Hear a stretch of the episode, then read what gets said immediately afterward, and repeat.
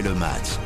Salut, c'est Christophe Paco. C'est comme nous, vous aimez le ballon rond, vous posez plein de questions. Oui, c'est le début de la saison, championnat de France, la Ligue des champions. Et tiens, en plein milieu, une Coupe du Monde. Comment se préparer au mieux? Comment être fit? Comment être opérationnel? Comment être optimiste pour notre football On en parle avec ceux qui sont en pleine forme aujourd'hui, qui rangent leurs affaires, qui préparent leurs cahiers. Cahier de vacances terminé, c'est vrai, refermé pour Baptiste Durieux du service des sports d'RTL. Salut Baptiste Salut Christophe, salut tout le monde. Avec nous également de la rédaction RTL.fr, Raphaël Boss-Platière. Salut à toi. Salut Christophe. Il aime l'Angleterre, mais il aime aussi la France. Salut Théo Pitavi. Salut Christophe. C'est bien d'avoir cette petite bande ce matin parce que je sais pas comment on va gérer. Vous êtes jeunes.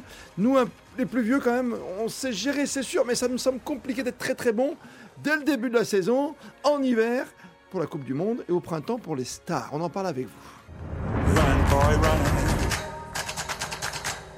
On est bien d'accord, Baptiste Durieux, c'est coupé en deux quoi cette saison. C'est complètement coupé en deux parce que euh, normalement, effectivement, quand on fait une préparation estivale avec, euh, avec son club, c'est quelque chose qui va déterminer toute la saison en club et, et normalement, on doit être également prêt pour euh, les échéances de, de fin d'année qui sont souvent très importantes avec des matchs euh, évidemment très importants, des, des, finales de coupe et compagnie.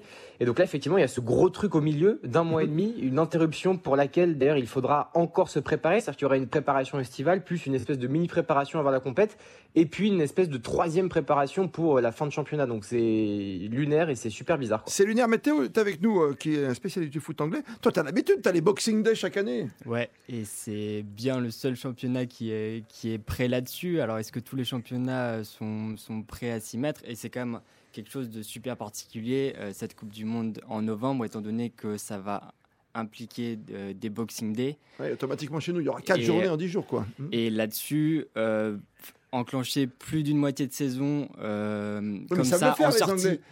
Les Anglais sont préparés à ça, mais il y a toujours des répercussions sur début janvier. Euh, on sait très bien que c'est difficile de se mettre en route pour euh, début Ouais, qu'après, février oui. et, euh, Et et la Ligue des de Champions. finale de Ligue des Champions. Et c'est pour ça que quand la Coupe du Monde se déroulait à la bonne époque, hein, sauf comme cette année, euh, tous les 4 ans habituellement c'est l'été, c'est pour ça que l'Angleterre n'est plus championne du monde depuis 66. c'est vrai, Raphaël Boss-Platière. Euh, Nous, est-ce qu'on va savoir gérer? Est-ce que tu peux t'attendre?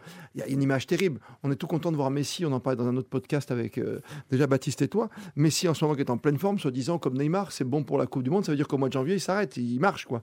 Bah, en fait, je pense qu'il va vraiment y avoir deux saisons. C'est-à-dire la première partie de saison où tout le monde va devoir partir en boulet de canon pour se positionner avant la Coupe du Monde, pour pas être arrivé à la mi-saison avant la Coupe du Monde un peu trop loin des places importantes. Et après, il va falloir repartir derrière la Coupe du Monde pour une deuxième saison, mais avec la fatigue pour les, les joueurs qui auront participé à la Coupe du Monde et pour les autres qui n'auront pas participé à la Coupe du Monde, qui auront pu donc bénéficier d'une deuxième préparation, comme disait Baptiste, et même d'un petit peu de vacances pour certaines équipes qui Ouais. l'ont déjà prévu. Mais euh, va falloir euh, rester impliqué et motivé aussi. Alors, j'ai l'impression que ça va être plus simple peut-être pour des, des petits clubs dans Baptiste Durieux qui peuvent gérer comme un stage de moyenne montagne, tu vois ce que je veux dire Euh, Faire un deuxième stage. Et, alors que pour les stars, c'est plus compliqué. Bien sûr, bien sûr. Effectivement, les, les petits clubs qui ont fatalement beaucoup moins d'internationaux et, et peu de joueurs concernés par la Coupe du Monde, c'est même plutôt positif d'ailleurs parce qu'on peut prendre du temps pour, pour travailler, on peut prendre du temps pour euh, faire des matchs amicaux, pour euh, bosser des systèmes, pour euh, vraiment anticiper par rapport euh, effectivement aux autres équipes qui seront dépouillées de, de tous leurs joueurs. Donc ça c'est clair. Et pour les grosses équipes, ça va être évidemment super difficile parce que euh, dans les grandes compétitions, même quand ça se déroule l'été, on, on connaît tous la chanson, c'est-à-dire qu'au mois d'août, quand les championnats reprennent, qui reviennent en retard, donc ils reviennent pas en forme, Hmm. Là, le problème, c'est que la saison, elle va euh, commencer, elle va continuer, et, et j'ai vraiment, vraiment peur pour, pour certaines équipes, pour, pour certains joueurs, parce que même physiquement et surtout mentalement, d'ailleurs, être tout à fait à même de, de reprendre encore et d'avoir les capacités et trouver l'énergie dans sa tête pour aller euh, repartir au combat après une énorme compète comme une Coupe du Monde et en plein milieu de la saison. Mais franchement, c'est, il il faut vraiment penser à la santé des joueurs, en fait, parce que je Ouais. trouve qu'on on s'inquiète pas assez. Beaucoup d'entre eux se plaignent. Mais voilà, on les, on les écoute pas. Ouais, Et surtout que la hum, saison s'est terminée bizarrement quand même pour certains internationaux. On a encore en tête évidemment la Ligue des Nations, Raphaël Boss-Platière. Quoi. On a parlé dans ses émissions et dans ses podcasts. Quoi. C'était hallucinant de faire jouer quatre matchs pour l'équipe de France, quoi, trois Oui, ou quatre. oui, plus. Après, Deschamps a pu euh, faire tourner pas mal son effectif. Les équipes qu'il a alignées en Ligue des Nations, c'était pas du tout les équipes types et l'équipe qu'on verra, je Avec pense, du en Benzema et du euh, Mbappé quand même. Oui. Ouais, mais en défense, par exemple, il a énormément fait tourner. Ouais. Bon, il y avait des Il y blessés aussi, il y avait blessé, blessé, ouais. etc. Certes, mais non, moi je pense que surtout pour la France, ce qui va être très intéressant, c'est que comme pour la première fois cette année, on va avoir quatre clubs qui vont descendre, ça va encore rajouter une équation un peu nouvelle, c'est-à-dire que les équipes, les équipes du haut de classement auront beaucoup d'internationaux, donc fatigués. Les équipes de bas de classement qui vont à la fois se battre pour le maintien vont aussi avoir plus de temps pour récupérer, donc vont pouvoir peut-être plus rivaliser avec les équipes d'habitude de milieu de classement. Donc en fait, tout va être un peu plus homogénéisé.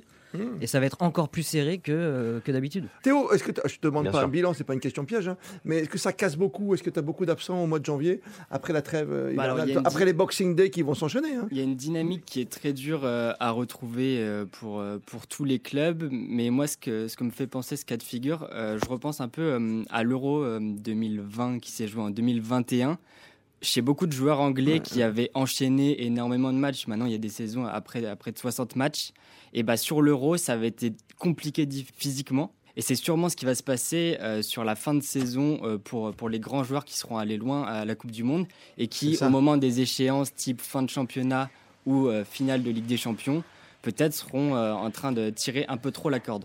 et pour conclure peut-être sur ce podcast, en tout cas, Raphaël Bosplatière, j'ai l'impression qu'au mois de janvier, là, le premier match de Coupe de France, toujours qui arrive là, et puis derrière, euh, ce mois de janvier va être terrible pour nous à vivre. Si en plus il fait ah mauvais. Je pense qu'il y aura un petit peu moins d'envie du côté des Brésiliens, je vois mal au mois de janvier euh, s'il y a un bon petit coup de froid, non À en Cuiseau, le PSG, Neymar à en Cuiseau, par exemple. je suis pas sûr. pas aimé. Hein.